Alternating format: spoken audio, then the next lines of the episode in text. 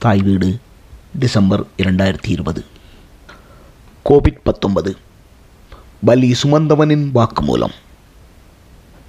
Covid தொற்று அச்சம் எல்லோரையுமே உச்ச அளவில் பற்றியிருந்தது. நான் மிகவும் பாதுகாப்பான ஆளாகவே இருந்தேன். என் பாதுகாப்பில் எனக்கு அசைக்க முடியாத நம்பிக்கை இருந்தது. ஆறிலும் சாவு நூறிலும் சாவு என வீராப்புடன் பேசி திரியும் பொன்னையா போன்ற நண்பர்களை கண்டிக்கும் அளவுக்கு நான் கட்டுப்பாடுகளை பின்பற்றியிருந்தேன். அது மட்டுமல்ல ஏகப்பட்ட கை வைத்தியங்கள் தெரிந்தவனாகவும் பல ஆயுர்வேத மருத்துவர்களை நண்பர்களாக கொண்டவனாகவும் இருந்தேன். ஒரு பத்திரிகையுடன் பயணிப்பவன் என்ற வகையில் கோவிட் கட்டுப்பாடுகள் குறித்து மற்றவர்களுக்கு அறிவுறுத்தவல்ல தகுதியை நான் கொண்டிருக்க வேண்டும் அல்லவா டொரண்டோவின் வடமேற்கு பகுதியில். என் சகோதரியுடன் வசிக்கும் என் தாயார் எங்கள் வீட்டுக்கு பெற விரும்பியிருந்தார்.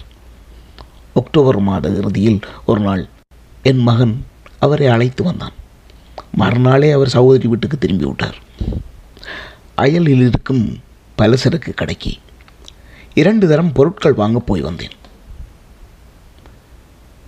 நவம்பர் மூன்றாம் தேதி எனக்கு லேசான காய்ச்சலும் தொண்டை கரகரப்போடு இருமலும் ஏற்பட்டன. இந்த அறையுறிகள் என் மனைவிக்கும் மகனுக்கும் கூட ஏற்பட்டன. வழக்கமாக வந்து போகிற நலக்குறைவு என்ற அளவில் நானும் வழக்கமான கை மருந்துகளுடன் ஓய்வில் இருக்க அம்மாவிடமிருந்து அழைப்பு வந்தது. மகன் நான் இரத்த மாற்று சிகிச்சைக்காக மருத்துவமனைக்கு போனபோது என்னை சோதித்த டாக்டர் எனக்கு கொரோனா வந்துட்டது என்று சொல்கிறார் என்றார். நான் அதிர்ந்து போனேன். எண்பத்தி மூன்று வயதான அம்மாவுக்கு கொரோனாவா? வயதானவர்களை குறிவைத்து தூக்கி கொண்டிருக்கும் கொரோனாவிலிருந்து அம்மாவால் மீள முடியுமா? என்ற கேள்விகள் என்னுள்ளன எங்கள் நலக்குறைவும் என்னை யோசிக்க வைத்தது. அம்மாவின் தகவல் தெரிந்தவுடனேயே கோவிட் தொடர்பான பரிசோதனைக்கு நாங்கள் முற்பதிவு செய்துவிட்டோம் மறுநாள் காலை பத்து மணி பத்து நிமிடம் எமக்கான நேரம். எனக்குள் அதிர்ச்சியும் ஆச்சரியமும். வழக்கமாகவே இடர்களுக்கும் பேரிடர்களுக்கும் நான் கலங்குவது குறைவு. என் வாழ்வில் மயிரலையில் என் உயிரை காத்த இடர்கள் சிலவற்றை நான் சந்தித்த அனுபவங்கள் இருக்கின்றன. நான் என்னையும் பாதுகாத்து கொண்டு என் மனைவி மகனையும் தேற்ற வேண்டியிருந்தது. முதலில் ஓரிரு நாட்கள் கடும் இருமலுடனும் காய்ச்சலுடனும் தான் மனைவி வீட்டு வேலைகளை செய்து கொண்டிருந்தார். அன்று என் நண்பர்கள் சிலருக்கு தகவலை சொன்னேன். கேட்டவர்கள் பதறிப்போனார்கள் அதில் ஒருவர் முதல் நாள் தான் நான் அழைக்காமல் தானாகவே என் வீட்டுக்கு வந்துவிட்டு போயிருந்தார். அவருக்கு தான் பதட்டம் அதிகம். நல்ல வேளை என் வீட்டுக்குள் பரவியிருந்த கொரோனா நுண்மி அவர் மீது அன்பு காட்டவில்லை.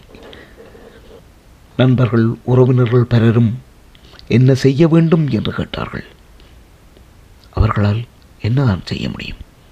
எனினும் பலர் உணவு சமைத்தும் வாங்கியும் வந்து வீட்டு வாசலில் வைத்துவிட்டு சென்றதை இங்கு குறிப்பிட்டாக வேண்டும்.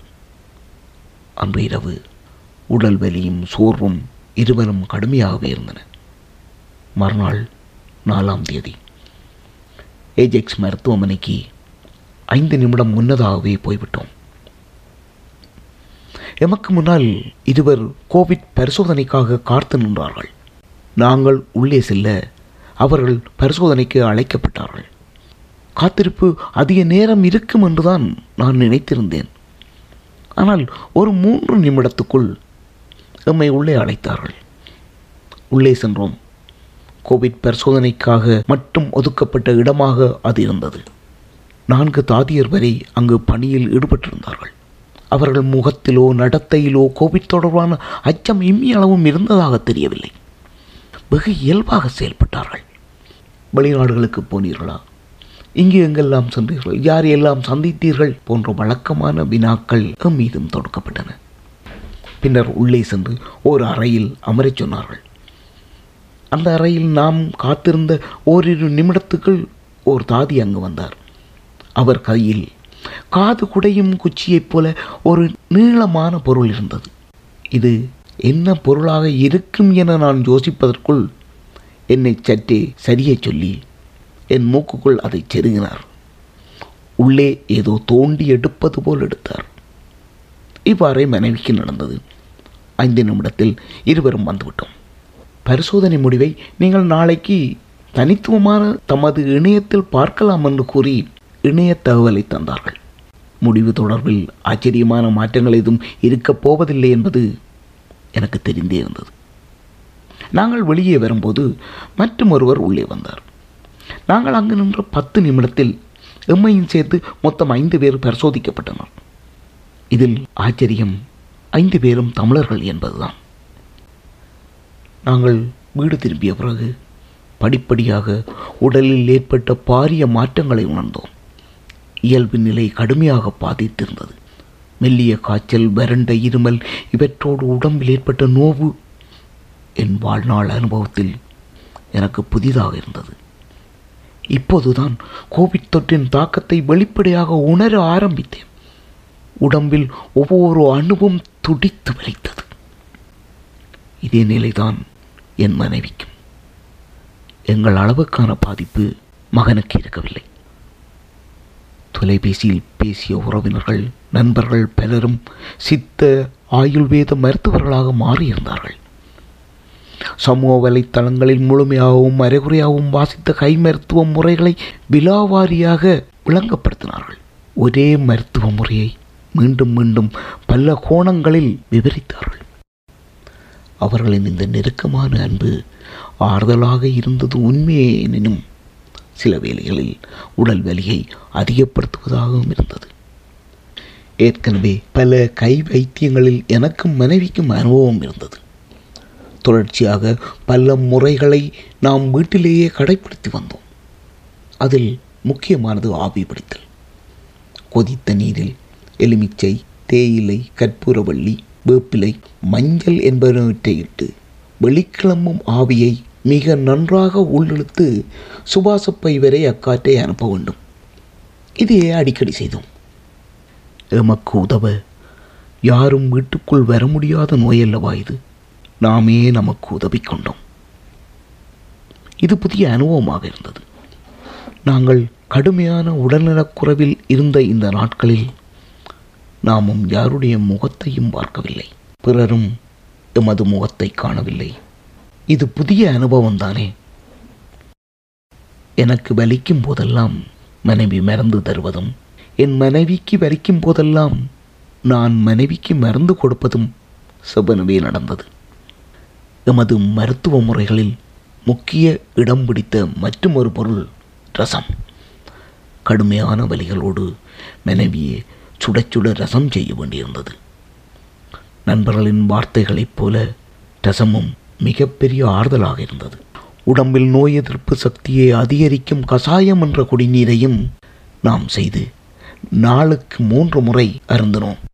கரிஞ்சீரகத்தை இடித்து தேனில் ஊற வைத்து அதில் கொஞ்சம் மஞ்சள் கலந்து அடிக்கடி குடித்தோம். மிளகு தேன் எலுமிச்சம் பழச்சாறு என்ற இந்த மூன்றையும் கலந்து குடித்தோம். இந்த கை மருத்துவங்களைத் தவிர ஆங்கில மருத்துவங்களையும் நாங்கள் கைவிடவில்லை. Vitamin B twelve vitamin D three vitamin C இருமல் மருந்து இவற்றோடு தைலோடு மாத்திரைகள் இரண்டையும் ஆறு மணி நேரத்துக்கு ஒரு தடவை விளங்கி கொண்டோம். ஏறக்குறைய இந்த இரண்டு வாரங்கள் நாம் அடைந்த உடல் வலிகளை வார்த்தைகளால் வெளிப்படுத்த முடியுமா என்பது எனக்கு தெரியவில்லை. இதுவரை நான் அனுபவித்திராத வலி. அப்படி இப்படி உடலை மெதுவாக அசைக்கும் போதெல்லாம் உடல் உறுப்புகள் கலண்டு விழுவதைப் போல வலித்தது. தோல் முழுவதையும் உரித்து விட்டு கிடத்திய உடம்பு எப்படி வலியில் துடிக்குமோ அதுபோல நான் உணர்ந்தேன். உடலில் உள்ள மயிர்கணுக்கள் ஒவ்வொன்றும் சிறிது அசைந்தாலும் அவற்றை பிடுங்கி எறிவது போன்ற வலி ஏற்பட்டது. இருமலால் குடல் அடைபட்டு சில வார்த்தைகள் பேசுவதற்கே சிரமப்பட்டேன். மறுபுறம் சரிந்து படுக்க மனம் துடிக்கும். ஆனால் உடல் அதற்கு இசையாது. இந்த வலிகளுக்கு பின்னிசை சேர்ப்பதைப் போல இடையறாத வறண்ட இருமல் வாட்டி வதைத்தது. ஒரு தடவை இருமத் தொடங்கினால் ஐந்து ஆறு நிமிடங்களுக்கு இடைவிடாது இருமல் தொடரும். நான் இருமுவதை குறைக்க மனைவி தொடங்குவார். தொடர்ந்து மகனின் அறையில் இருந்து இருமல் கேட்கும். இந்த இருமல் தபில் கச்சேரி போன்றே எங்கள் வீட்டில் சில நாட்கள் ஒலித்தது.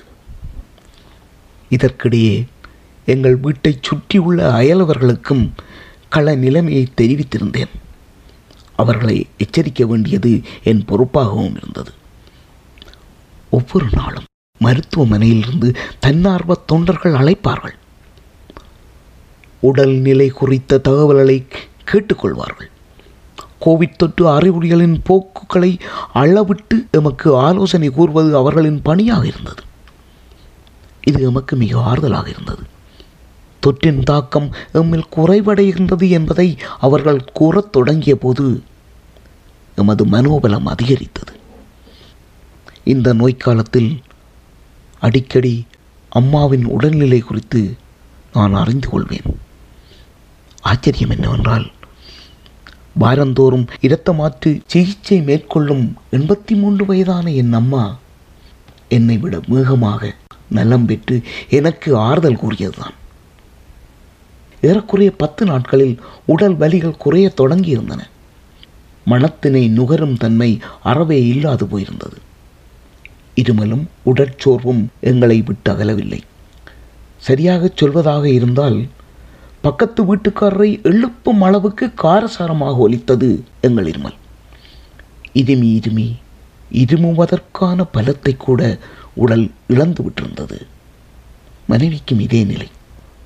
பொறுக்க முடியாத ஒரு கட்டத்தில் என் குடும்ப மருத்துவரை அழைத்தேன். ஏதாவது மருந்து மாத்திரைகளை பரிந்துரைக்கும்படி கேட்பதுதான் என் நோக்கம். என்னை அவரோடு முறையாக பேசுவதற்கு இருமல் அனுமதிக்கவில்லை. இருமலே முந்திக்கொண்டு அவருக்கு செய்தியை சொல்லியது.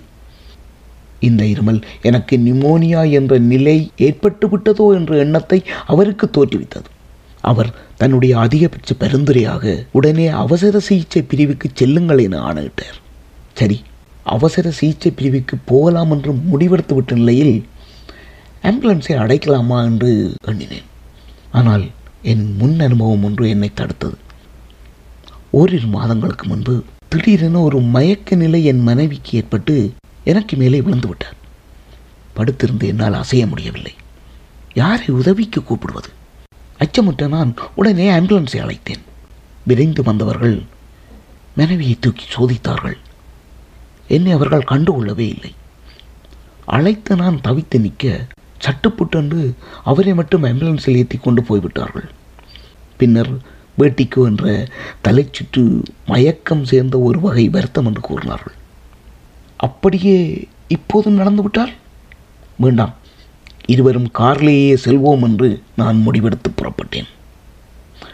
இது கோவிட் ஃப்ளூ கார் என்பதில் நான் நம்பிக்கை கொண்டிருந்தேன்.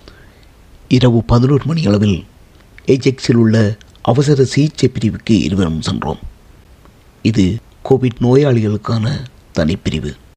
நாங்கள் இருவரும் கோவிட் முத்தி முதிர்ந்த நோயாளிகள் என்பதை தெரிவிக்க சரி வாருங்கள் என்று அழைத்துச் சென்று வழக்கமான விசாரணைகளுக்கு பின் உள்ளே ஓர் அறையில் இருத்தினார்கள் போனதிலிருந்து இருவராலும் இருமலை நிறுத்த முடியவில்லை.